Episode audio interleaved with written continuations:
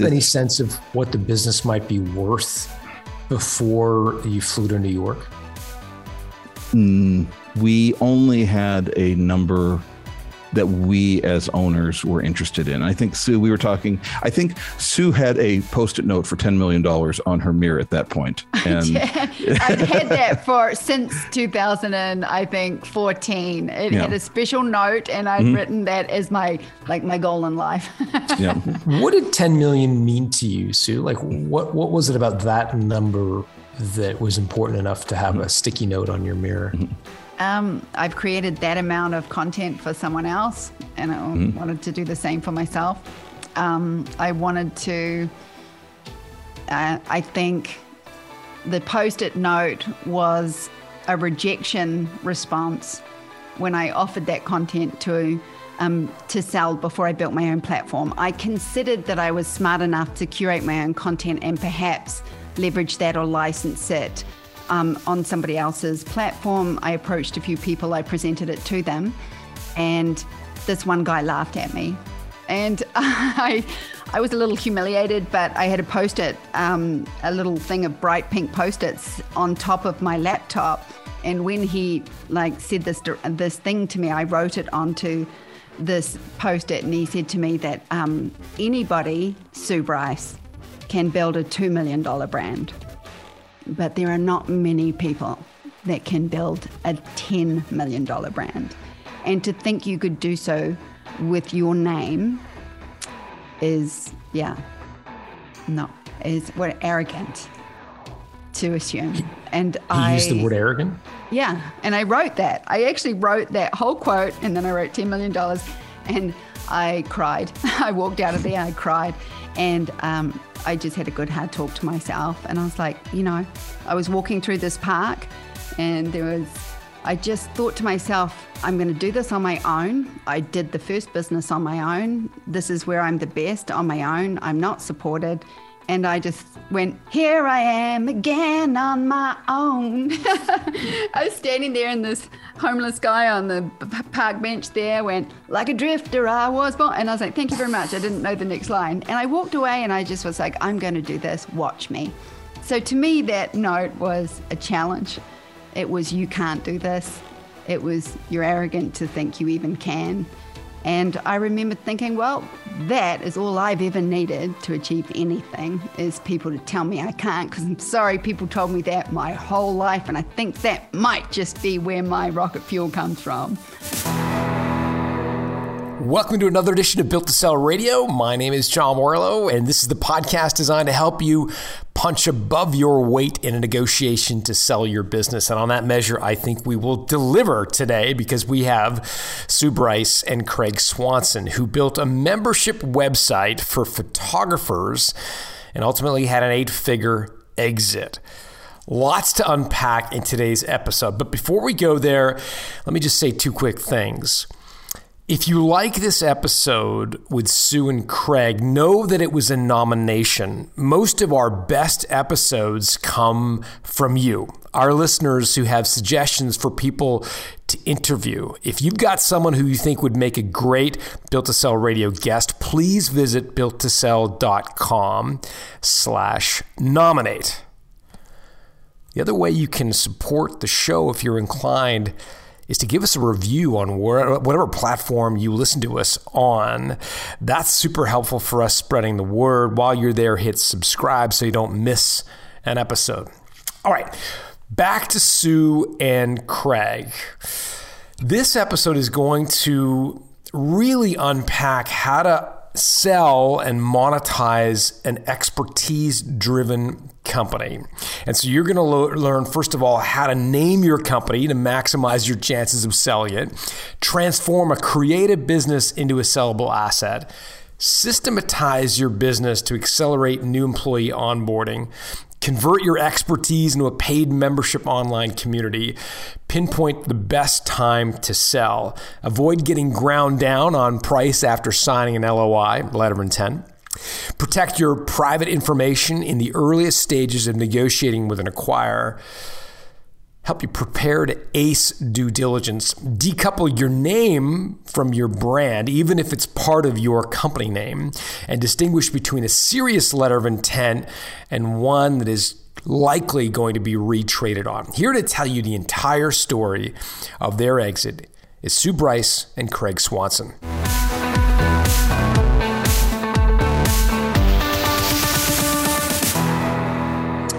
Sue Bryce, Craig Swanson, welcome to Built to Sell Radio. Hi, good to be here. Hi, thank you for having us. Yeah, so let's get into the business. Sue, tell me how you got into the photography business. I've been a portrait photographer for 33 years. First 12 years I was employed, turned 30, wasn't making any money, knew I had to go into business, had zero business education, bootstrapped a studio in New Zealand and I managed to make it profitable. I took my little studio to a million in, in gross income in the year, and my revenue was really low because I was paying a lot of staff and I just wanted to work it and I did really well. And then I started to grow, and then I knew I couldn't really scale it. So I looked, it was a great business, and I looked at sort of international franchise around 2009. Um, and, you know, it was a whole new market then especially online. And I actually thought that I was going to create a franchise model around the world. I went to Australia to sort of get some more intel. And I found Creative Live, which Craig had built and was sort of really coming up in 2010 in Seattle. And that was an online education platform. And I was like, well, maybe this franchise model that I've written is really online education. Um, so, so let me just jump in. So, so it was a, a million dollar portrait photography business, meaning you, your gross sales were a million dollars of taking pictures of weddings and no, not weddings, portrait. No, portrait. Okay, so okay, got it. So first of all, that's a, a huge achievement of in and of itself. I'm, I'm guessing most portrait photographers never get near a million dollars in revenue. No, most of them don't get near a hundred thousand dollars right income. So it was, and I'm uneducated. I left high school when I was 15 years old. I didn't get a high school or tertiary education, and and I had a lot of things stacked against me in terms of being in business. But I also learned that I mastered my craft so you can't take mastery away, no matter uh, whether you're educated or not. Mastery comes afterwards. So I mastered my craft and I really learned service. And then I had to learn really everything about basic law of commerce, which is just how to be sustainable and profitable. And I really built this amazing little business. And, and I also have a very unique niche in the actual craft department. My brand was unique. So that's why I knew I could franchise it. And yes, it wasn't until I started sharing that story that I realized my story was significant. And so that's what made the education even more connected. I could teach people how to make money. You and I were talking about the name of that company. And, and I assumed it was something like Sue Bryce Photography because it seems like every portrait photography is like their first name, last name, and right. then the, you know, you know, whatever. But you named it something different. Describe why. Well, everybody kept asking me, why did you call it you? And it was YOU. But my tagline was, it's all about you. It's a very feminine brand and it truly is about my clients. So um, people. So it was called You Photography. Yes, that, that was. was the name of the. Yeah. Yeah. Okay. And everyone said, why didn't you call it Sue Bryce? And I said, because I want to sell it. And I just knew that one day I would sell this studio. It never really felt like mine. I felt like I'd built a business model and also, right from the beginning, small businesses inherently take a lot of cash. I refused to take cash into this business. And because I said I want every dollar recorded so I can sell it. Like that was always my in the back of my head. But to be honest with you, I did not know why or if I was ever going to do that. Just, That's a, yeah. you know, Sue, that I got to tell you, that is really unique among creative businesses. You know, I, I, when I talk to creative business owners, uh, so graphic design studio owners, uh, you, know, uh, anything in the creative space, it's almost dirty to talk about wanting to sell a company like that. Like, don't you know we're artists, John? Like, we would never sell, or we certainly wouldn't build to sell. And and so I find it unique that here you are in a creative business, which is naturally an expression of you. It's creative in every way. You had this vision to sell it. I'm curious to know where that comes from because it's it is very unique among creative people. It's called it's called um, working class hustle. That's what it's called.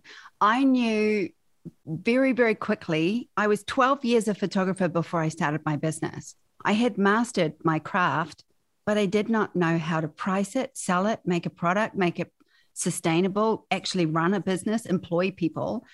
It just came down to money. I knew I couldn't charge what I felt like I couldn't charge the industry standard because I felt so guilty. It would cause me like horrific pain to say my prices. I realized I had all this shame around money. I didn't know how to value that and ma- and manage that. Um, that's what it came down to. If I did not learn this skill, I could not have this business.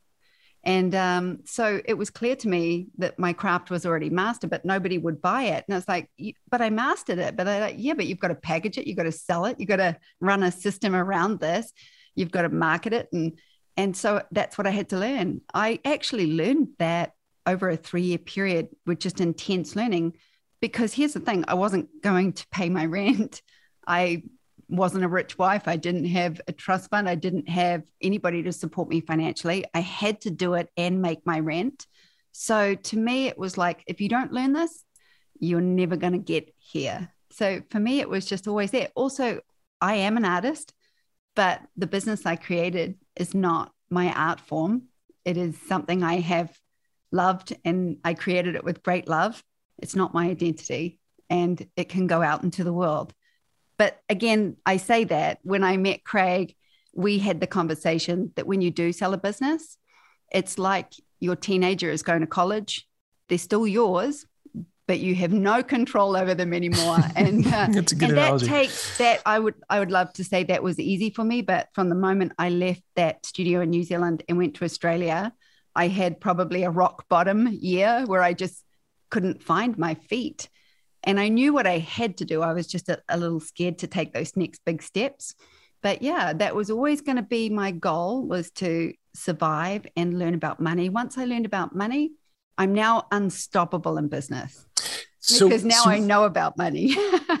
what else did you do? And I want to invite Craig into the conversation in a moment. Before, though, I, I just want to kind of put a pin in this last section, which is for folks who are in a creative business and they're hearing you talk about working class huddle, hustle and they're saying, yeah, you know what? I'm sick of being underpaid for what I do or, you know, for my artwork to be bastardized or, or, you know, undermined or whatever. I want to create a business I can sell and I want to create a service company that I can sell. I've heard one thing that you did, which was to not name it your personal name. So to name it something different so that you could sell it. What else? Is there one or two other things that you did, very tactical, actionable things that you did to make it a business you could sell? Yes, this one was, um, this step really was just training three photographers that were as equal to me so that I was not the only one. Because obviously, if I was not working, we're not making money. So I had to make money when I wasn't there. That was obviously the the first big step I did. And then the second one was really just understanding that this can be run by anybody, like not owning it or being Gollum over it. But you know, I sold to my business partner. So I didn't go through a sale with this company. I didn't get to experience what that was like. I got to experience what it was like leaving it, but I just didn't get to go through the sale of it. Right. Here's the thing: people are listening to that saying, "Yeah, but so you don't understand. Nobody does it as well as I do. Nobody takes a portrait photograph as well as I do. There's no way I could hire people and train them my art form." So I have to be the one taking the photographs. What was it that you did to get you out of taking the photographs? I trained three photographers in one month. And within the first month, all three of them had consistently over $1,800 average sales. So I knew with just those basic steps and the support that I'd created, I could take them to an instant income in my business. And as soon as I did that, I was no longer the photographer. I was the. But owner. specifically, how did you train them again? Because and Craig, oh. you're you're raising your hand because you've got some thoughts on this. Because again, you know what I'm asking you, right, Craig? Is is is so many artists think that what they bring to the table is their art and so the idea of building to sell, systematizing, somehow pulling themselves out of what they do is so foreign to them. Craig, what, what, would you add to this conversation? So I would just say from from the outside watching Sue, Sue is an extraordinary photographer. And Sue does create art there, but I would say like Sue's even deeper calling is empowering other women and other people to live their life. And so Sue is constantly trying to raise up the people around her to take on the next step. So from my vantage point, I wasn't there for those first three women, but Sue probably took more joy out of seeing them step up to take photographs and be able to build something than she took out of joy out of her own photography. Sure, so I, she's, I a nat- she's, she's, a natural trainer. She's a natural trainer, and so mm. her art was as much the training as it was the photography, and so that's why yep. she was able to let go of the training or the, the that's, photography. Mm. That's super helpful. And what I want to get underneath is what your secret sauce is for training Sue, because what I'm hearing is empowering. People can't do much with that. That's like, okay, great. So she empowered these three women. I get that. But I want to know tactically, like, did you give them a standard operating procedure? Did you did you uh, document your system? Like, what specifically did you do to empower those three women to build their business? So I just have to tell myself I'm not that important. I, I even when I know I'm better at them, I've got to give them an opportunity to get better. I'm I'm just further along on the path than them. So but you know, I'm just not that important. I had to keep saying it to myself like, you're replaceable. If you weren't here tomorrow, other people can do this. And if they can't, then you don't actually have a business. And I would just keep saying it to myself. And and then I think I just had to let go. But like I said, that process took over a year. So it sounds good when you say it. One of the things I looked at before this interview was some of your uh, video training. And I noticed that pricing is a topic that seems to be very common. Yes. Was teaching these three photographers underneath you how to price their services part of the no, equation? My studio was already priced. They were stepping I into see. my price list. I was teaching them my craft and my system. They got the pricing instantly. And because it was locked in and it's systemized, um, it sells because they were doing good work. It was what's really, the system? Um, the system was how we photograph and then how we basically create the packages that they're going to buy. And then we offer three packages. So it. it's such a basic sales system all the way through. I mean, it has multiple points of connection to your client and service right through to referral. But I see in systems and I create businesses in systems. And because of that, I systemized how to train them. Then I realized yeah. that was my franchise model right there. Then I went, saw Craig, and then I realized, no, this is online education. So I just yeah. took what I did and I trained them. I said under a month, I actually trained them in 28 days. And so I took that training list, I presented it to Craig, and I said, I want to teach how I did this in 28 days. And, and let's yeah. and and the rest is is history as it were. But Craig, let's get into that because mm-hmm. you met Sue and you guys started talking about a partnership and a and a union of sorts that would enable her to take her content and train other photographers on her system effectively. Pick it up from there.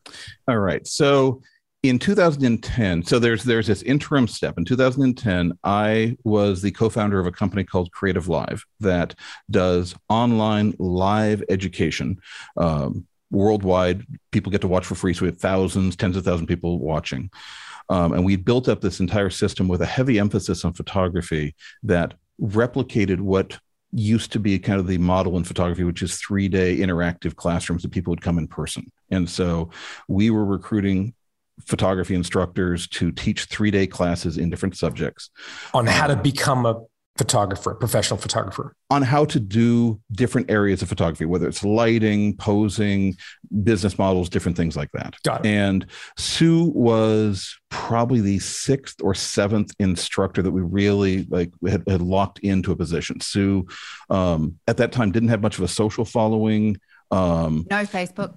No Facebook, um, but was getting standing ovations when she was te- teaching in person and was the person that other top photography instructors were basically pushing me to say this woman is extraordinary. And so sue and i ended up talking and we we booked her for creative live and she basically broke every record that creative live had had up to that point in terms of audience engagement sales conversions um, everything. Like she we she was extraordinary um, and, and, then you yeah. built a membership program that people mm-hmm. could join that would teach them how to run and build a photography business effectively yeah. So she taught on creative live for about five years or about three or about four years and then she consciously left creative live and started building her own online education platform. So she in 2015 started basically said i need to own my own platform. I can't i can't be on someone else's platform all the time. And so but she Craig, started building that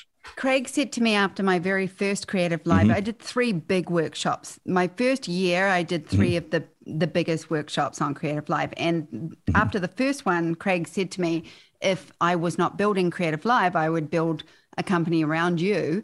And mm-hmm. um, because we instantly connected with this one, two, three, four, five, six. Yeah. And, you know, growth, people that can see growth in sales the way Craig does, they need a strong one, two, three. And people like me with a strong one, two, three need that four, five, six because I could create anything, but I couldn't really grow it or sell it. I mean, yep. you know, it's such a, and I, I did, I just, I wanted to build my own platform because I could not stop curating content for it. And even after putting out over 60 full filmed segments on Creative Live, I still needed to take people through it because when you watch online, it's just me doing it. Now you got to go and do it. So they would hmm. pay to watch, but then they would go and try, and then they go, I can't do that. So I would just create training systems online that walk them through each step by step action every day as challenges. And ultimately, it just grew into a huge platform. And yeah, I just had to keep creating it. Craig, the so Creative Live was your business, correct? It was. It was. Uh, it was a business that I started with a co-founder. Um, we ended up taking investment, and it it ended up creating a, just a juggernaut. It, it grew tremendously. It was started in 2010. I actually left Creative Live in 2015. Got it. Um, I, yeah. Can I ask you a question? And it may sound yeah. like uh, mm-hmm. Kind of odd, but I, I think it's important to the story. Who owned Sue's content that she delivered at Creative Live. I'm I wondering copyright of all the content, but everything created on Creative Live is owned by them and they sell it and I get the revenue percentage from that as an instructor. I see. Excellent. And so when you decided to leave Creative Live and build this membership program mm-hmm. with Sue, how did you think about that legacy archive of old content? Because in some ways, I, am assuming mm-hmm. that that was a bit of a liability because it, you know, some of the IP that you were going to sell in the membership program mm-hmm. existed in the public domain that people could buy a la carte. So, how did you think about that? Well, so one thing about spacing, just just to be clear, I left Creative Live, and it was about a year later that Sue and I came together to start building the membership site. She actually started building the membership site her first. She took the first step, and then okay. I came in about a year later after that. And I would say one of our biggest competitors in building Sue's membership site was Creative Live, mm-hmm. um, and in terms of how we viewed that, it Sue is constantly creating. So the one thing is that Sue always maintained the right to all of her intellectual knowledge. What Creative Live owned was all the recordings of Sue's previous the final classes, recordings, the final yeah. recordings, and Sue effectively kept evolving in teaching and got better as a teacher. And so over time, everything on Sue Bryce's platform was newer, fresher, more relevant. Well, when you and teach Craig, the way have... I teach, you have to mm-hmm. teach step by step, and mm-hmm. I teach step by step. And when you teach the way I I teach in a private group, you're watching people mm-hmm. um, move, and when you mm. watch people and they lose momentum or don't gain momentum or there are blocks on the path or they don't understand a specific level that they have to reach or they constantly challenged um, by their own money blocks i see that so clearly it was so easy for me to just keep curating the next step the next step the next step because watching them take action was pretty much the metric for me as to what they needed next. And so when Craig says I evolved, I just kept evolving the education to the next level. Great, great. So you built this business that was branded Sue Bryce Education, mm-hmm. which again, for folks listening, uh, you all know what a membership site is. You've all attended a live event. You've, yeah. you know, the, these are things that uh, everybody listening, whether they're in the photography business or not, mm-hmm. are familiar with. The, the yep. membership website had content, how to content that was behind a paywall effectively. You had yep. three different yep. levels that, mm-hmm. that folks could join. And then they also could participate in live events. Mm-hmm. Am I getting the business model kind of yeah, right loosely? That, that, yeah, that's really that's that is the effectiveness of it. And Sue got into a rhythm, the first thing we really built out was a live weekly broadcast from Sue. So every Tuesday at noon, um, California time, Sue was going live, and people got into this rhythm of every week Sue was there helping them learn something new, and she was constantly creating new content, constantly teaching new things, and that was the heartbeat of this membership system. And then well, this, yeah, I was just going to say this becomes relevant as we get into your acquisition story. Well, yeah, uh, I just got to say, when I started that LLC, it was the portrait system. I had every intention of building that platform and calling it the portrait system. And then when I ended up partnering with Craig, George, and Aaron, they all sat me down and said, We're calling it Sue Bryce Education. So our LLC has always been the portrait system. But they, Craig was like, When I put your name on it, it sells more. Yeah. Interesting. Okay, so we got to get into this. So, yeah. but just for folks to be clear, it's called the Portrait System, which is a yep. membership program. Three price points. You've seen. Mm-hmm. You, I mean, everybody's seen. You know, a, a, a paid membership program before. Yeah. yeah. Um, and Sue was adamant. I mean, she'd gone through this with her own portrait business. It mm-hmm. wasn't, you know, Sue Bryce portraits. Yep. It was you, and so she had this. This was a obviously an important piece for her. But from your perspective, Craig, you're like, I mean, the numbers don't lie. When it has Sue Bryce's name on it, it sells more. Exactly. And and I, I was a strong advocate, and we did so the corporation was the Portrait System LLC, and we had a complete design of the website that was branded the Portrait System. And before we launched, we we had it out you know team team arguments team debates and we ended up launching as sue bryce education. Um, so so what happened sue? How'd you lose that battle? Look, I I understand what they were saying, but you know, I gotta say, um, the the weird thing is, is it's also a way to hide not putting your name on it. And when you mm-hmm. build, mm-hmm. when you help people build businesses, so often people, you know, will put like fluffybunny.com or whatever it is. And, and you just think, well, you know, you can own who you are in this. Um, there's some ownership there. You know, mm-hmm. I didn't want to be that person.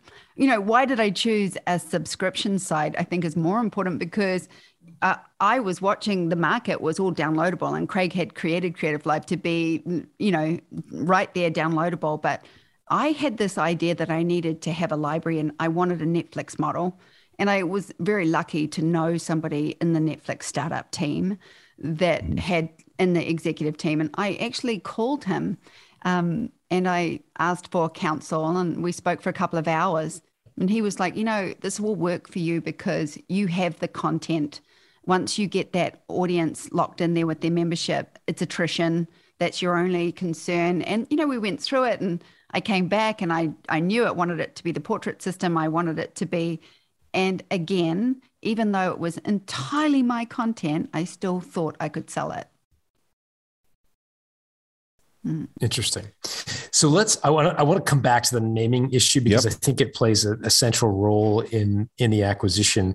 Uh, yep. Uh, just a couple of questions on metrics. So just give listeners, if you don't mind, and again, I don't know how much you can share, but you know, so how big did you get the membership, the company, sort of in terms of revenue before uh, you entertained the first acquisition offer? Like where were you? Kind Craig, of top before line? Before you say that, can I just say the year before that I was on my own before you boys? Yep. I did my you know, I kept that running very, very tight, my numbers mm-hmm. tight, so I could really see how what I got to build. And my first launch year without the boys, I launched with 74 videos. We now have over a thousand six years later, 74 videos.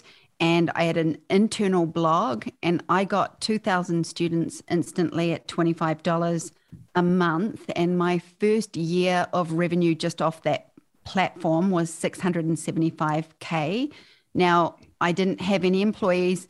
I was running this from home. Everything else was virtual infrastructure in terms of who was building my website. My crew that would come in and film were all um, just contracted. So if I wasn't shooting, they're not working. So my profit was extremely high on that 675,000, but I had no sales or marketing set up at all because I was getting all of my clients from my private group that I'd been coaching for years. So they not only came in on my second year, they rebuilt my site and we launched we launched effectively 2.0. So I did manage to get that little year before them and then when they came in, this is where they grew me, right? Really grew because I could yep. never grow so Sue, six hundred and seventy-five thousand dollars a year is a pretty nice lifestyle business without a lot of you know employees to pay. Did you ever think about just running that independently? Yeah, because I also um, that was the first time I'd actually got my personal income to a million dollars because I also had other income coming in from you know my digital products and and what I do as a photographer. So yeah, yeah. why on earth did you I know. you know, my give all that life up. was to get my business to a million dollars. I did that and at 35, but when I got my personal income there, I remembered thinking like, this is exactly what I've worked towards. But I also knew that it wasn't enough. I I knew that it wasn't enough to um, I could you know maintain it, but I wanted to have more than that. I wanted. When to, you say more than that, do you mean more money? Um, more lifestyle, more money, more growth, more, um, I guess, more building. I was just always focused on loving what I was doing. So I guess that just mean I made more of everything. Hmm. Yeah, I don't know. I, I often think back because I, I look at being boxed in and all these businesses and and you are like, that's what makes it easy to sell them when you start to hate them. And I said hmm. to Craig, there's something about me that I start to wilt and I don't just wilt. I I wanted like in that after I built it and it starts really gaining traction. Once it's making money, I'm not lots of money. I'm not interested. Yeah, that doesn't interest me. It, it what interests me is getting it to that place, and then they can have it after that. Like go for it. yeah, we're we're also our own worst enemies when we get the business to be successful in some cases because we do self-destructive things. I don't know if that ever crossed your mind or you experienced that either? I'm just never uh, at a startup phase. Like even yeah. when, even now that I've got, you know, even since the last 10 years of income, I still act like I'm bootstrapping. I still work yeah. like I'm bootstrapping. I still work. I can pull 15 hours a day like I have to, you know, like it's my job. And I remind myself I'm an entrepreneur. So when Sue started, and you really got involved in the business. Yeah. The, the, previous year was 675 in top mm-hmm. line. Craig, where did you get the business to before you received your first acquisition offer in terms of top line revenue? So the I we got this up to I think just shy of seven million dollars a year, and there had been some expansion. Um, we actually had a number of other um, kind of elements added onto this.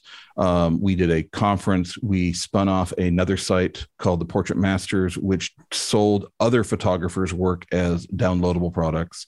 Hmm. Um, and then Sue also added a photo contest and accreditation that brought in. So we had we had several different kind of adjunct business models that kind of attached onto this core business. Give me the, um, the rough breakdown between those those five. So conference in terms of percentage, like again, it doesn't have to be exact, but like yeah. percentage of the seven million. What what? Yeah. So the conference? The, the conference the conference was doing. I think Sue, Just just shy of a million a year. Did we ever break a million with the conference? Yeah, I think 1.1, 1.1 and 19. What about Portrait yeah. Master? Portrait Masters, I think we, we got that up to about 4 million. Oh, oh so, excuse me, Portrait Masters, which is the online store for individual photographers. Mm-hmm. I think that would be between 1.5 and 2.5 on an annual basis. It's it's much Great. more um, spiky and lumpy in terms of income. Yeah. It's individual what about the membership? sales? Membership, uh, we got up to, I think, just shy of 4 million. Wow. Three, yeah. Yep. Yeah.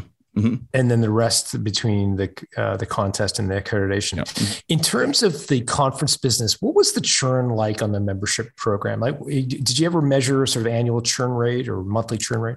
Well, honestly, I think we're going to talk about what we learned in a in a in a due diligence process. To oh, be yeah. honest, we didn't really fully understand yeah, our our churn our, our churn rate. It it we we knew it from a top line standpoint. We knew it a lot from individual stories of individual people but we didn't really know it um, analytically the way we should. What have. did you come to learn about your churn rate through doing the analysis? You know, post. Um, we I so we had well, let's see. Um, we we were doing about a 10% churn per year and the difference between annuals and monthlies really like played a big difference so we got we ended up getting into a lot of annual subscription and so we had very lumpy income on the annuals and i think we were running about a 10% churn might be a little bit higher than that actually but uh, got it on an annual mm-hmm. basis yeah mm-hmm. i mean that's incredible it, mm-hmm. uh, you know on membership websites typically mm-hmm. they're notorious for having a very high annual churn rate. So if you were retaining that's, yeah, that's our loyalty rate is extraordinarily high, and um, our engagement is extraordinarily high, especially mm-hmm. when we got that that very first private equity um, review, which Craig's going to tell you about. But I think it's because you know I now teach content curation, and I teach people how to build online businesses, platforms, um, content, workshops, etc. And I realized that there really is no platform without a live component, and there really is no live component without a platform, and they really feed each other. Um, we were we were very um, we were very groundbreaking in the sense that we had a live broadcast going out with a custom built sort of chat and box where I can just respond in real time to all around the world, and that engagement is extraordinary.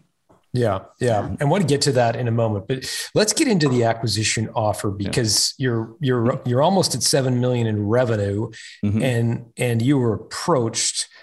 Mm-hmm. Talk to me about that, Craig. Who approached you, and what was their so what was their conversation we, like?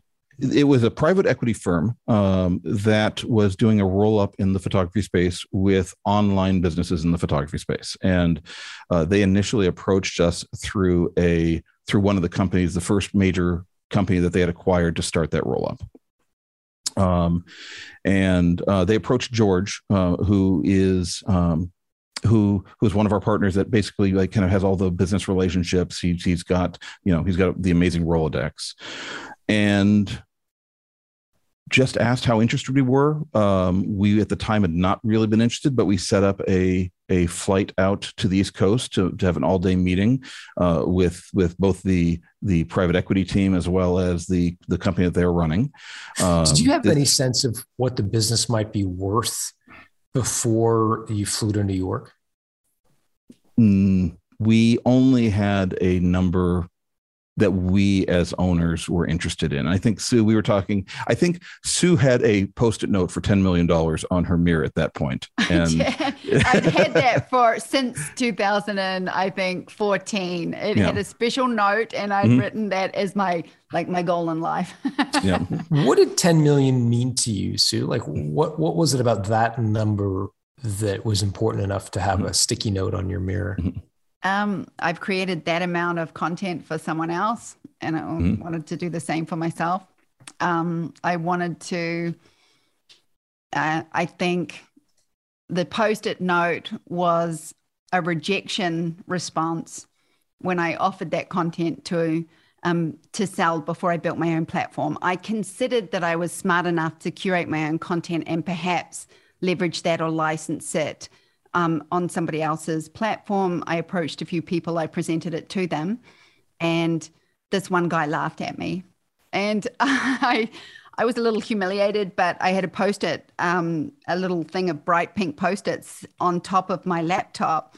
And when he like said this this thing to me, I wrote it onto this post it, and he said to me that um, anybody, Sue Bryce, can build a two million dollar brand but there are not many people that can build a $10 million brand.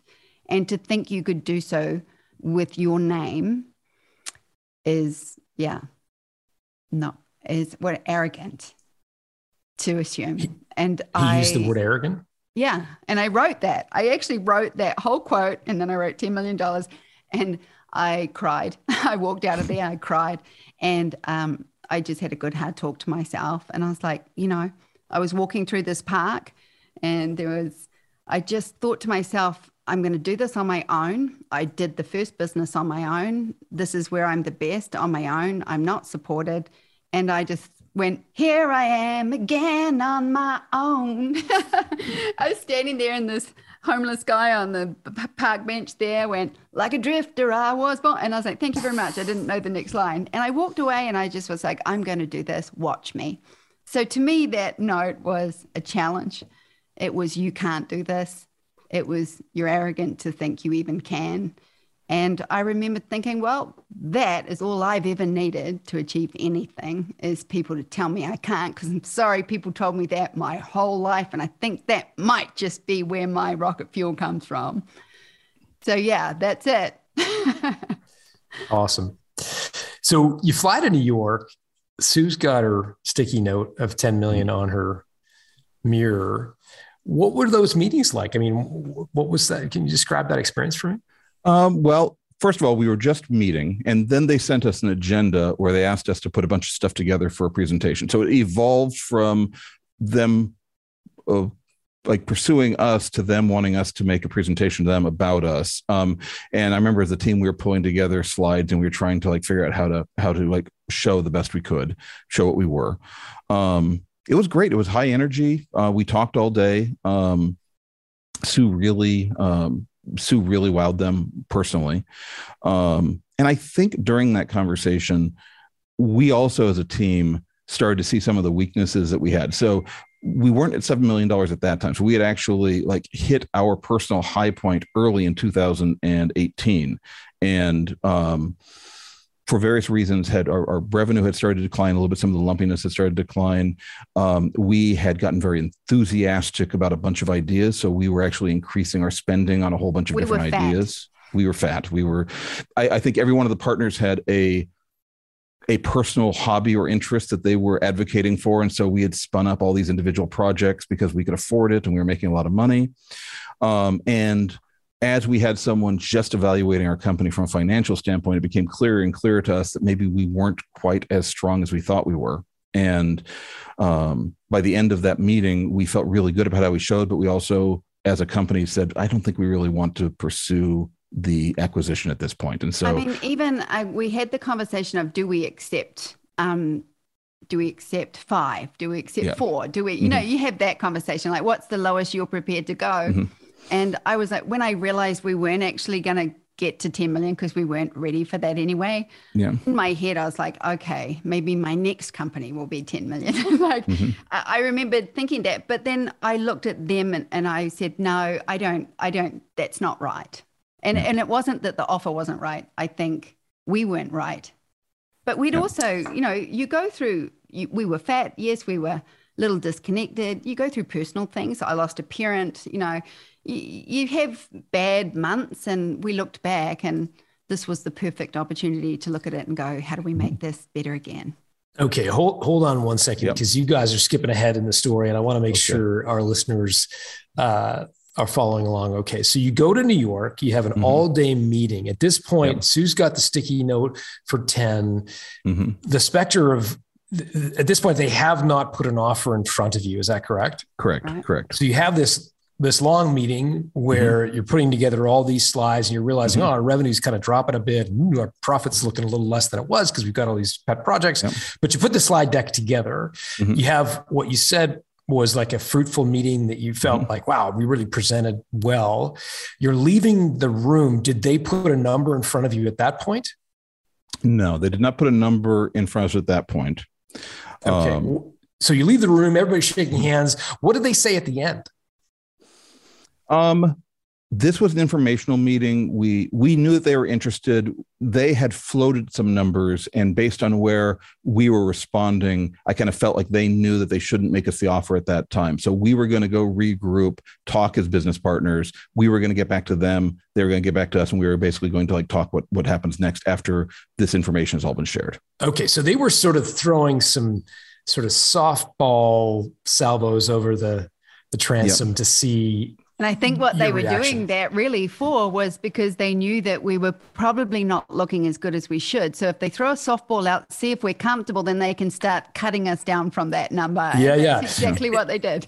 And so in the meeting, uh, like, how did they sort of like, was it, did they say, like, how would you guys feel about one times revenue or did they kind of did they throw a number like how would you feel about six or five or like how did they sort of feel you out for that um, so we were not really ter- talking in terms of multiples. So, and at this point, uh, so this was this was a private equity firm, and it was very apparent that the teams that we were working with in private equity were they were negotiators, they were they were salespeople, they were you know they they knew how to balance relationship. They weren't going to push harder than we were ready to receive. They weren't the people that were basically doing all the the hard numbers. They were trying to get a sense of us. And there was, there was a consistent mm-hmm. conversation back then about EBITDA. Yeah. About yep. 5 mm-hmm. six times EBITDA. So we were having that kind of openly comp- saying those words mm-hmm. because. Do you remember what your EBITDA was at that point, Sue? Ballpark? Ooh, no. Um, I don't know right. if it was a, so we had about five different business. It's something that came up during due diligence, but our our P&Ls had four or five different business models overlaid all on top of one P&L. It was really hard to parse this out. Okay. Okay. Yeah. So you don't know roughly what your overall EBITDA margin was on the 7 million. You're not yeah. sure exactly. Yeah. Okay. But they were sort of floating let me see if I get this straight. And again, I'm mm-hmm. for for folks listening to this who've never gone through the process. I think mm-hmm. they're curious, like, what's it going to feel like when I get into the boardroom and how am I going to know what you know what they're doing. And so mm-hmm. what i'm hearing you say sue is like they were softly throwing out numbers like five to six times ebitda. Well, this was and, a really unusual experience for me. Hang on because those those people sitting there for those hours i felt like we were naked and standing on stage. Sure. We were looking through our p and l numbers our p and through our private stuff and asking why is that why was that drop this year? Why did this go up? Why did mm-hmm. that go down it was like everything you've ever done was now put up on that board and you were standing there like a kid going yep i did that. I made that decision. Yeah, yep, we did but, that for but again i yeah. That's helpful to know sort of yeah. that that that feeling. Yeah. and again I, th- I think that's very natural. Uh, but to be clear they sort of threw out numbers like five to six and then you in the back of your mind of doing the back of the napkin yeah.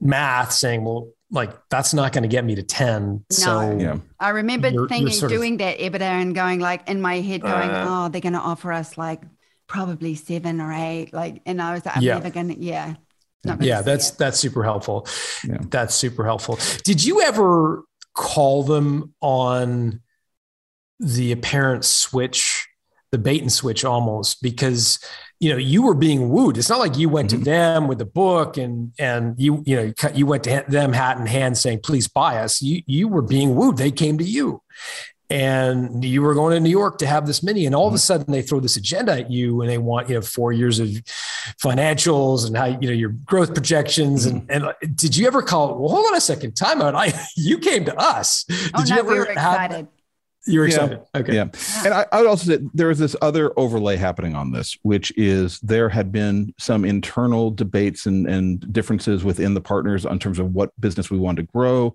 different directions um, some unresolved. And so these were also kind of in play with the four of us as we are going through this process. Um, um, and like Sue had, had, lost lost a parent.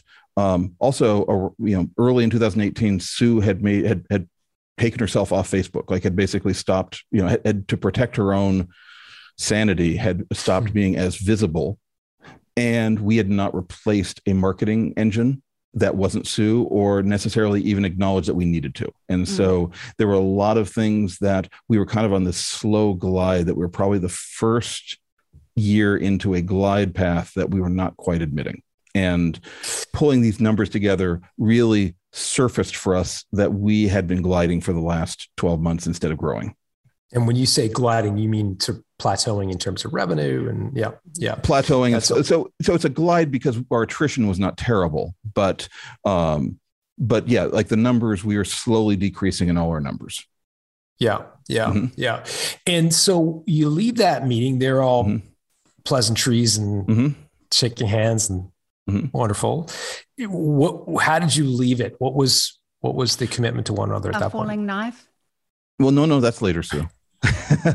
we uh we we said we'd get back to them. George would get back to him. We get back to him about what?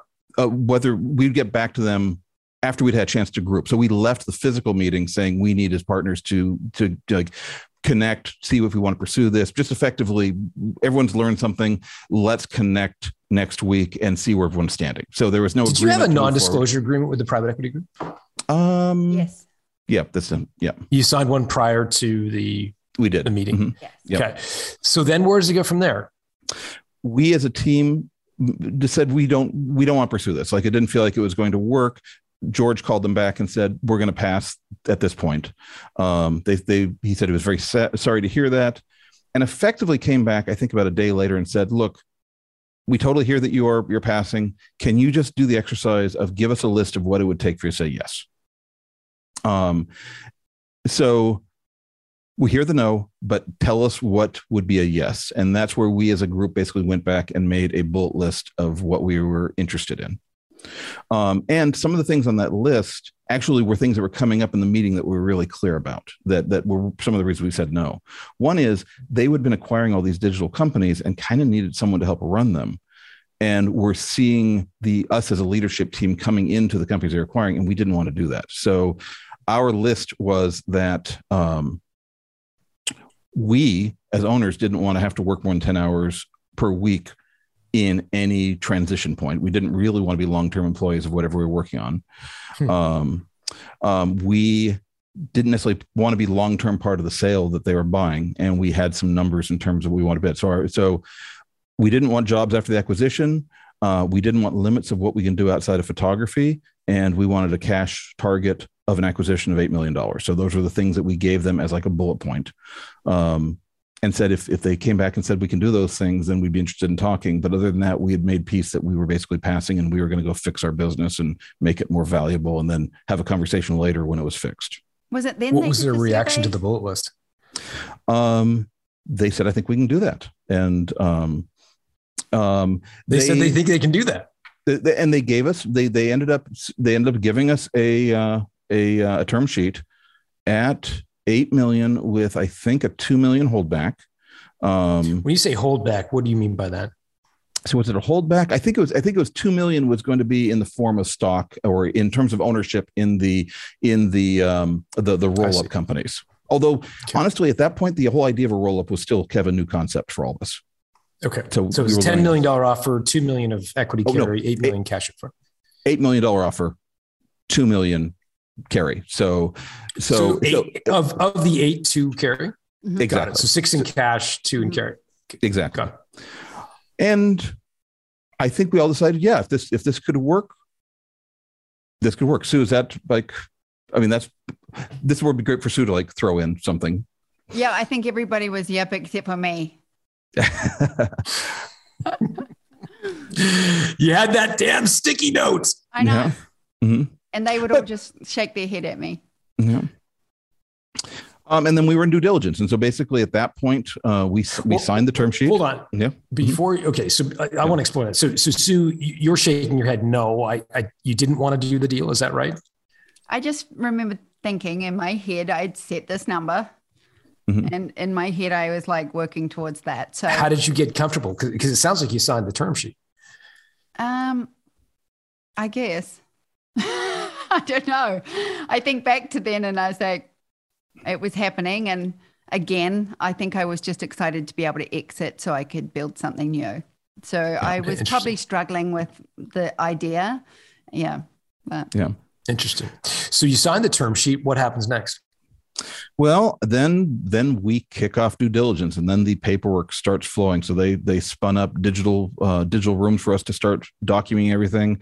Um, Aaron, who is our kind of head of operations, basically he started working nonstop on pulling these things together. And so um, we pulled for up months. For months, basically. So there are four areas of due diligence. There was market and customers, there was financial due diligence, there was legal due diligence, and then there was staffing and leadership due diligence. And each one of these they had a separate team basically going in as deep as they could they had a third party company come out and start interviewing our customers and surveying our customers serving the audience as a whole adding on what they already knew about the the market because they had been doing a lot of market research um, in the photography space anyways part of the roll up um, they started doing a lot of financial due diligence um, which was a which was the most problematic part for us. We had we uh, you could it's you uh, the way I looked at it, you could almost look back through our financials like rings of a tree that's grown and kind of like understand different ways we thought about our business at each year as they were shifting,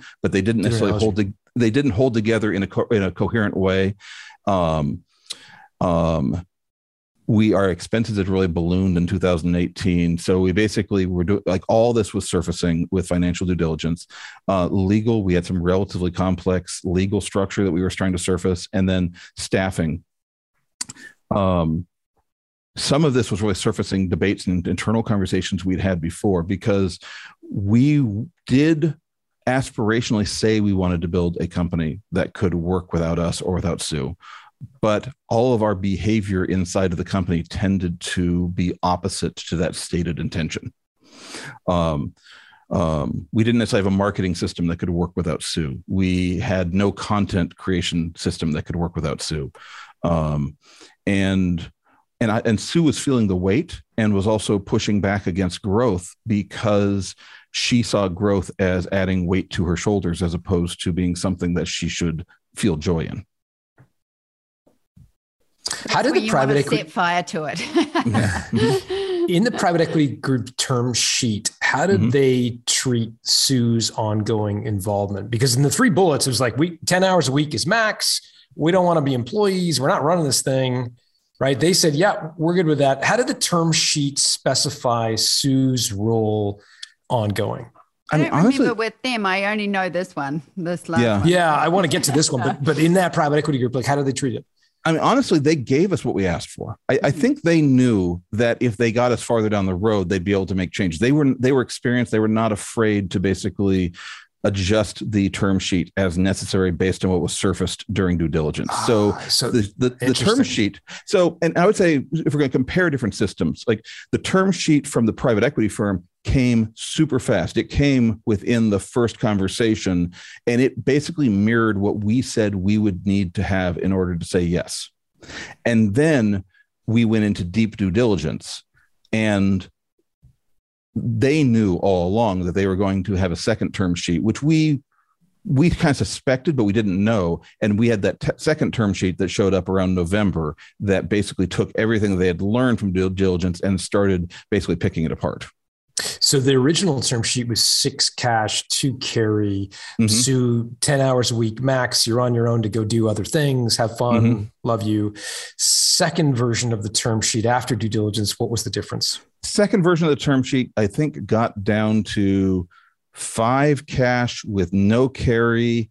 Um, still, still none of this is binding. And I think even then it was still them just getting getting what seemed justifiable, but also part of just chipping away at the conversation. Um, because there was no, based on what they had seen in due diligence and where we were due diligence, I was pretty sure they were not going to like close at that. This just felt like a resetting of expectations at that point. Yeah. Interesting. Yep. So you knew that it was going to drag out even further, like yeah. pulling a yarn on a sweater. Exactly. Interesting. So you're down to five cash. And in the in the second version of the term sheet, was Sue's role changed at all? Did they lock, try to lock her into ongoing? Nope. No, no, not okay. at this point. Um, and although at, at this point we had not gotten as heavily into the staffing part of the due diligence portion, so basically they were chipping down based on the financial due diligence. And really, where the where where, where really things came out, which also explains why they were engaging with us, is we absolutely maxed out in the customers and market awareness. So basically, what the market thought of us and what our customers thought of us was they, they put a, a little two by two graph, and we were far up in the upper right hand corner uh, in terms of what the market perceived as excellence in education. Our finances were messy and uh, had been declining for 12 months. And the legal and staffing, they were somewhat delaying on getting deep into that because they were going one step at a time. So, so you're down to five cash, no mm-hmm. carry. Yeah. What was your reaction to that second term sheet? I think we well, I think we were I I think we started to think that we were probably done, but maybe it's worth keeping this thing alive a little bit longer to to kind of see where it goes next. But um, certainly, enthusiasm is starting to drop within the partners, and there's also there was not a lot of confidence that it was going to close at that new term sheet. Hmm. Sue, you want to add to that? What was your reaction? Yeah, I just gotten to that point where um, when I read the survey, the results, mm-hmm. especially how we were being perceived, it said by your we customers.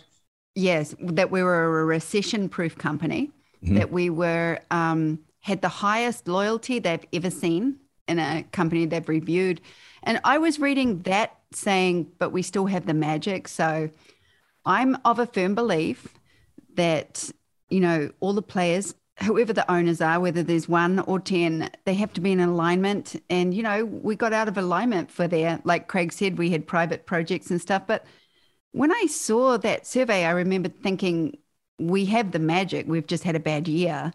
And, you know, I, when he asked at that meeting, when he specifically said, Why did you have a bad year this year?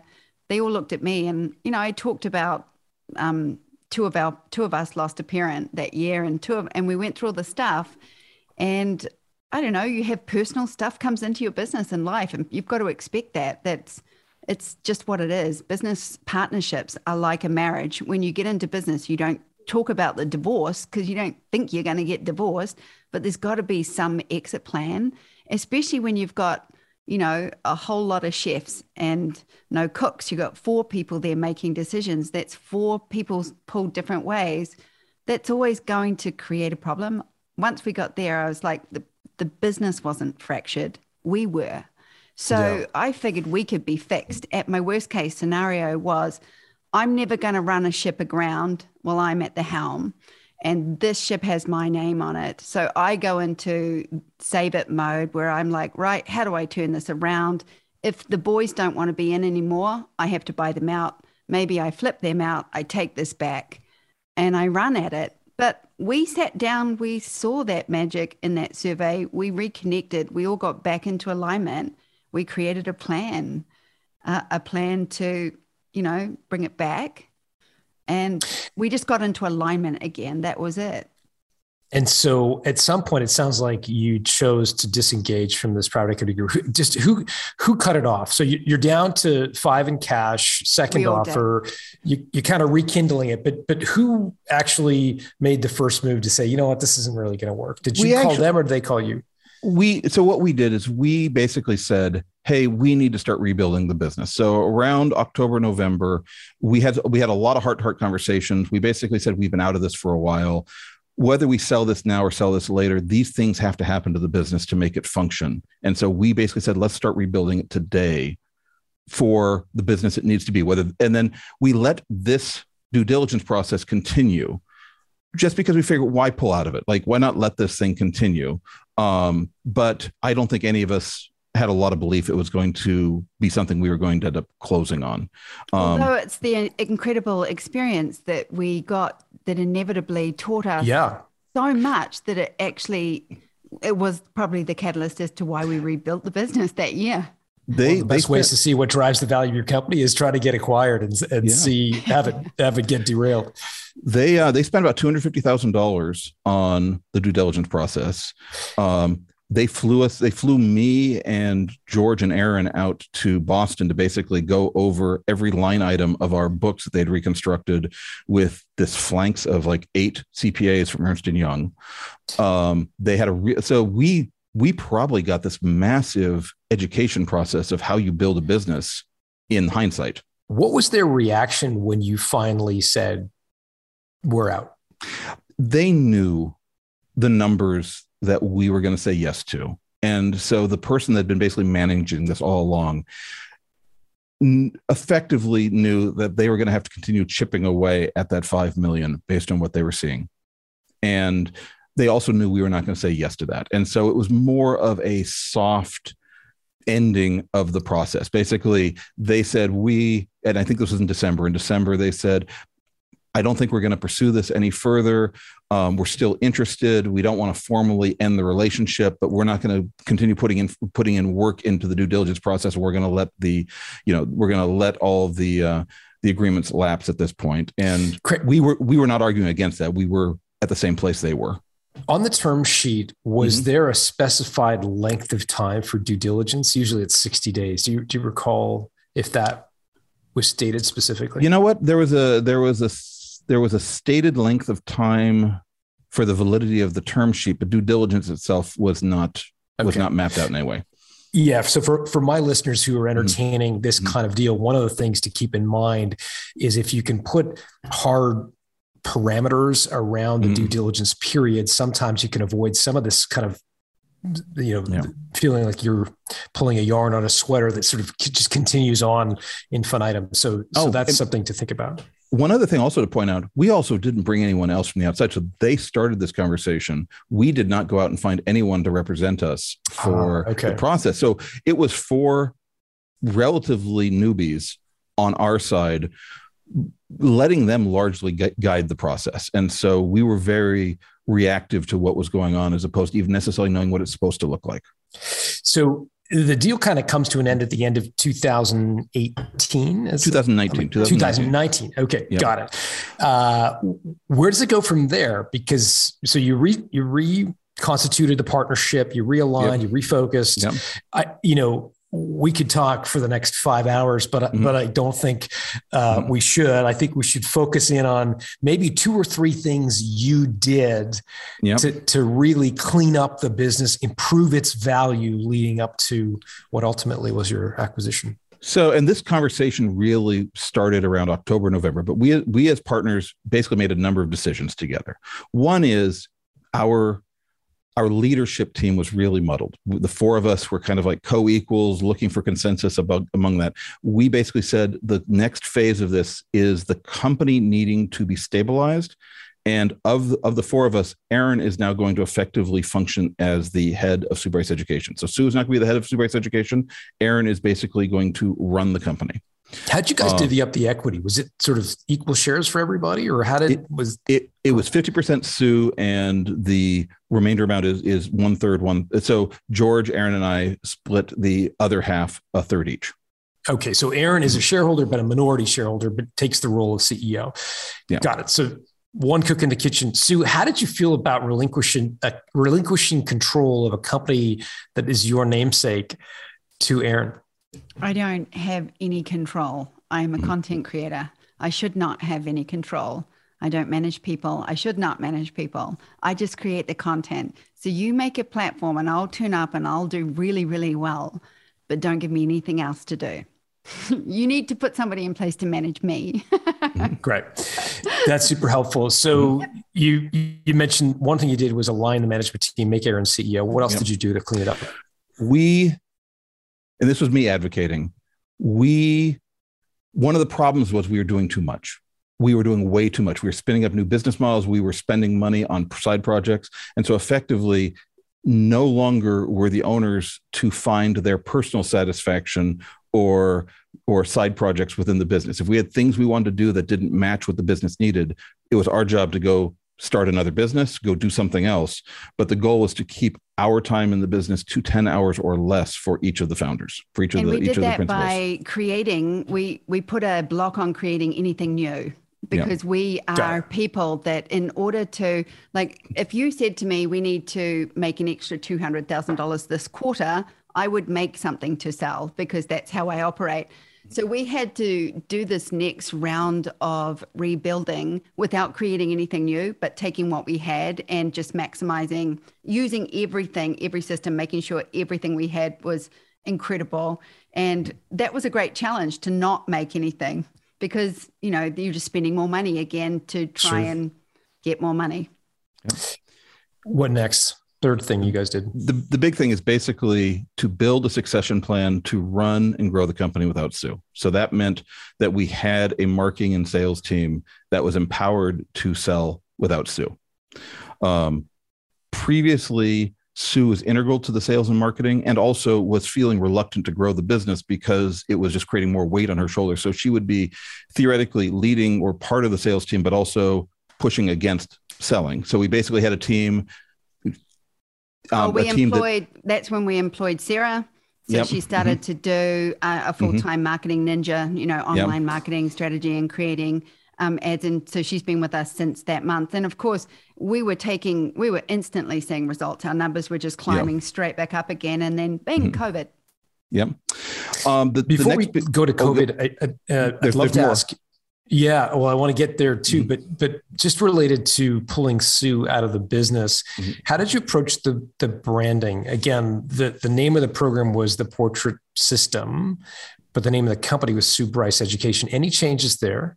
Yeah. So the next really critical piece, and this is from Aaron and I watching another content membership company that was sold. We started a podcast for the company with one of the leaders in our company who is not Sue. So we started creating a voice for someone who is not Sue to represent the company. That was that was Nikki. Um, and we started recording a podcast with her, effectively interviewing members about their success stories. Um, we produced a bunch of that through October, November, December. It launched in January, and really started building her as the next visible leader in the company that could be doing all the live and all the engagement with the audience um, without it having to be Sue. But the podcast having another voice was important. What else did you? Anything else that you did to? Oh, and the one thing about that podcast is we knew we were going to rebrand at some point to back to the Portrait System as the company name.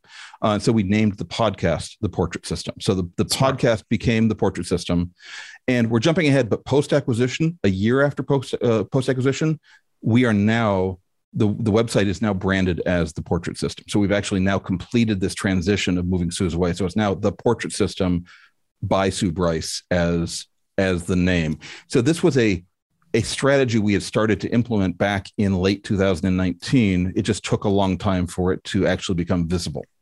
Great. A mm-hmm. million dollars of your revenue came from live conferences thereabouts. Mm-hmm. COVID hits three months after you put a pin in the private equity deal. How did that impact your business?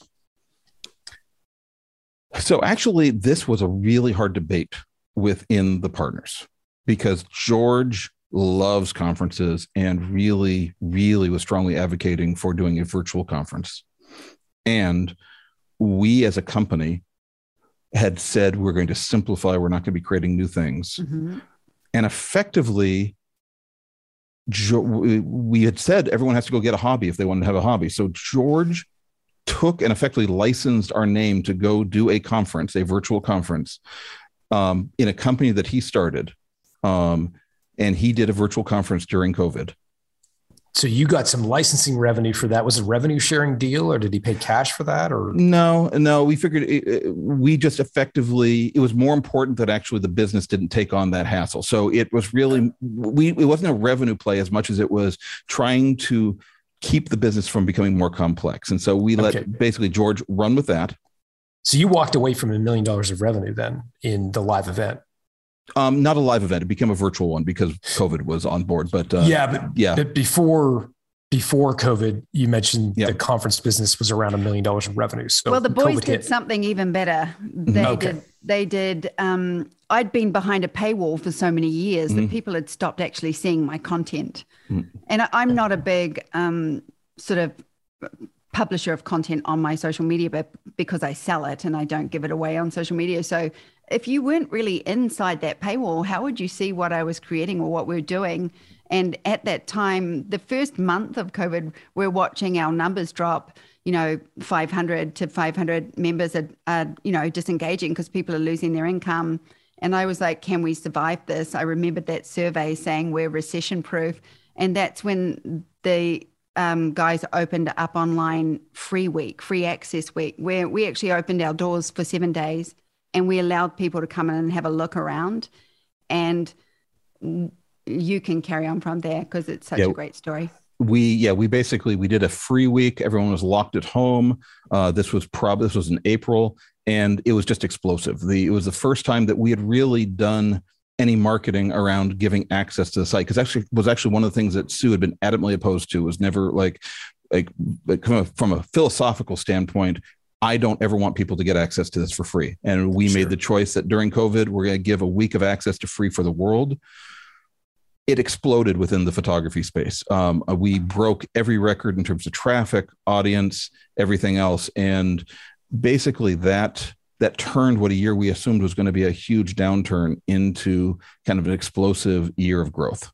How did you end 2020 in terms of top line revenue, bottom line profit? Do you recall sort of ballpark where you guys were? So I think top line, we were, I think we were just above 4 million so down quite a bit down quite a bit from our high point and we and we and that and we'd shaved off the conference but in terms of profitability we were significantly higher. So basically what we did is we said top line revenue lo- no longer matters. So this was this was in late 2019 top line revenue does not matter. Let's focus on what's profitable. Let's say no to opportunities like the conference like other things and let's just focus so what on making margin money. would you cleared on the 4 million before tax like on a percentage basis?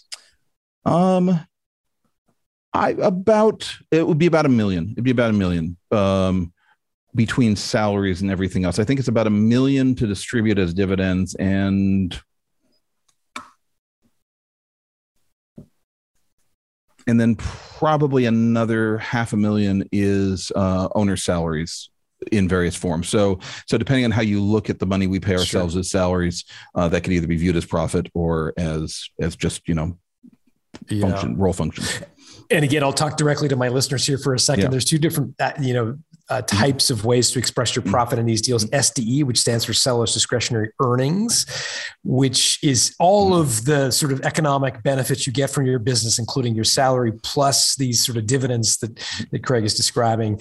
Uh, in a larger business, it's more common to use adjusted EBITDA, which would be assuming a market rate salary for the owners, how much profit is left in the in the company. And again, it depends uh, sort of on the size of your company. Uh, but but a company of of this size with four million dollars of top line, it, I think it would be more common to use EBITDA. And so mm-hmm. it sounds like. Uh, you know, after paying salaries of the owners, you were clearing about a million dollars of EBITDA ballpark. Yeah. Yeah. yeah. Okay. Mm-hmm. That's super helpful. And and so I know I, I know there's probably lots of other things you did to make it more valuable, but let's but I've captured mm-hmm. some of the the biggies. Yeah. Mm-hmm. What happens next? Did did you shop the business? Did, like was there a trigger that made you want to go back to market and, and sell it? No. So we were rebuilding to be able to make it available. Um, and we did we did talk about selling it. Um, we George reached out to his connections, and specifically, he reached out to a company called Emerald Holdings, which which is the largest trade show company in the United States. Um, has one of the largest wedding and photo- wedding and portrait photography events in the United States. Um, it is the big is like the big event for photography, and because of COVID, all of their business had basically evaporated. So they were an in-person trade show company, and wow. COVID completely wiped them out. Over a hundred. Um, yeah, over a hundred conferences. The wow. talk about uh, talk about you know necessity is the mother of invention. Having to reinvent yourself on a dime. Exactly, wow. and they did have pandemic insurance, so they were actually made whole in the first year of losses. Oh my gosh! So they had the they had the funds to be able to acquire companies. they had pandemic insurance. They like who has pandemic insurance? insurance? That's incredible. Apparently, some some VP. I don't think they even knew which VP it was. Give that guy or gal a raise. No, exactly. They, this was the feedback. They came yeah. in and they said uh, they were in an executive meeting, and someone walked in with big wide eyes and open mouth and said, "It turns out an unnamed CFO." Insured this company for a pandemic insurance 10 years ago and nobody knows wow. who or why, but guess what? so they've got cash and they they need to reinvent themselves literally on a dime. They exactly. rang George and said, Are you guys for sale? And George said, Everybody's for sale. Where does it go from there? Well, um, so actually, it, there's a huge difference between the way it worked for private equity versus this company. So we had a lot of relationships. Um, George knew everybody involved. So George, um, this company that ran one of the largest photography work uh, conferences in the United States had actually acquired that company 12 years ago, and George had been the VP of that company way back when. So George had been acquired previously with a company like this. So he knew everybody involved. And in fact, we hired an ex employee who used to be the second person in charge of their acquisition team to be our representative to manage this he acquisition. Brokered the first deal. mm-hmm. yeah. With um, because we also knew that we couldn't do this again where, as novices. So we had this list of things that we had done wrong. So we knew we needed to be represented. George found a representative that uh, that knew not only the people but all the deals. Um, the Do you remember what you paid him, or it was a him? It was a him. I think we paid. Uh, I so I think the normal the normal rate was about six percent, something like that, for like a normal broker. But we already had the deal in place, and he wasn't a formal broker. I think we paid him two percent. Okay, got it. Yeah. That's helpful. Mm-hmm. Yeah. So you've got a representation, mm-hmm. and Emerald. So where does it go from there? I mean, do you get a term sheet, or what? What, you, what happens? Well, that was the interesting thing. We got a verbal intention um, very early on where we where we said we wanted 10 million. So or to me, we wanted um, where we said we wanted eight figures. Um, and um, they said they were they could do that, but the acquisition team really didn't come back with a term sheet until the very end. So, unlike the private equity that gave us a term sheet right at the beginning that basically got shipped away, this process, they probably spent about a month starting the due diligence process, um, or at least going through some of the numbers before they had it down enough to be able to give us an actual firm term sheet. But then that term sheet never varied whatsoever. So, basically, once they had started the process, they delivered exactly what they were intending to deliver. That verbal offer, mm. you so it sounds like you had they had said, "What do you want for it?" Yeah. You threw out a number, mm-hmm. and and they came back and said, "Yeah, I think we could do that." Yeah. Um, so and actually this was going through our representative so like we had we had someone that really knew everybody inside and so yeah we had we had an agreement to basically move forward on all of that got it um, how did they treat sue's role in the final letter of intent that you received? It was good. We talked about um, how long I would stay in. You know, I'm I'm mm-hmm. still doing live broadcasts, so I'm there for three years. And then we talked about the name change and what that would mean going from SBE to the Portrait System by Sue Bryce. Um, mm-hmm. And they actually created an, a license, a royalty and license for me on top of my deal. I am I have a restraint for five years but not as a photographer, just as an educator in that space. And, um, you know, I'm still fully engaged in my broadcasts with my students and loving every minute of it. and yeah, they and so I'm licensed for three years for that name, and then they're going to review it. Got it. So they have the rights to use the Sue Bryce name underneath uh, the portrait system for a period right. of three years. Yes. Yep. And and so the structure of the deal, in addition to sort of, sort of how did they structure it from a cash earnout carry perspective? What, what how how was that structured? So the the final deal ended up being um, being a, a, better, being more than the original eight million that we had targeted for in the first in the first deal. So it was in the mm. very, very, very low eight figures, um, with a twenty percent earnout over uh, the over the next three years. Um, and the all the all the uh, all the employees of the the four of us as partners had various consulting arrangements with the with the firm after the acquisition. Um, so Sue is contracted to create content on a monthly basis for the next three years. Um, I had probably the shortest period of time, which was bringing the marketing team up to speed. And then George and Aaron had various areas. So we are all under a three year contracting agreement, which is 10 hours or less for each of us uh, per month. Um, and then we're working with their internal teams to help them run it. Um, about a, a, about a year in, early in, they started to realize they needed more consistency and a, and a deeper dive. And actually, our operations our operations lead, Aaron, um, accepted a deeper contracting relationship where he basically is running the company in the second year for Emerald as they continue to build out their team and get everything up to speed. Um, and the great thing is the employees all went with this. Um, most, uh, from the standpoint of the audience, there hasn't been that much change. Um, and from our standpoint, the employees were already running a lot of the key aspects of the business already. Fantastic because you'd made some of those important changes, mm-hmm. and not in the least of which was getting Sue out of the marketing sales piece. Yeah, mm-hmm. uh, personally. Mm-hmm. This is great. I, I, uh, I, it's very rare that we get to just sort of see it before and after. So I really mm-hmm. appreciate you guys spending mm-hmm. as much time as you have with me. Um, Sue, I, I have to ask, how do you feel about licensing your name to a company you don't necessarily control anymore?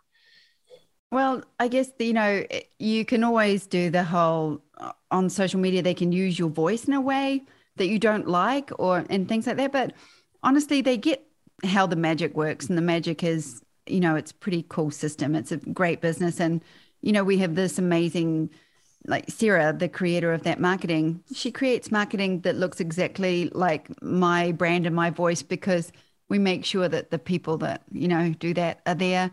There's, I guess it's a trust thing. You have to let it mm. go to some degree. You know, I don't actually have control. I know one thing. I've been online for 12 years.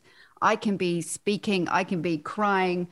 I could have a booger during a live broadcast and that would become an online meme. So it really doesn't matter how people use your name. It you've just got to, you know, trust I think that you you don't have control of it anyway. So Yeah. It's yeah. okay. I mean, my child grew up and went to college and is doing a whole lot of stuff I don't want to know about right now. As we all did.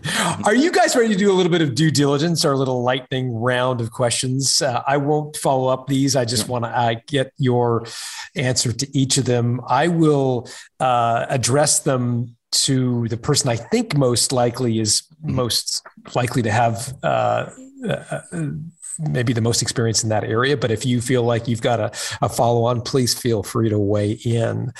Uh, Craig, what was the slimiest trick an acquirer played on you in the process of trying to buy your company? Well, I mean, it would probably be just giving us everything we asked for to start the conversation and then knowing that they could chip away later. Craig, what was the biggest mistake you made during the process of selling? Not knowing our numbers tightly enough. Sue, what was the lowest point you reached during all of your exit negotiations across both deals? the moment where I didn't know, where I felt like I'd lost my identity and who I was. I had to find that again. Sue, what was the highest moment you reached during your exit? Um, I teach a thread of value through everything I do, um, teaching people how to be more valuable, how to work with more value.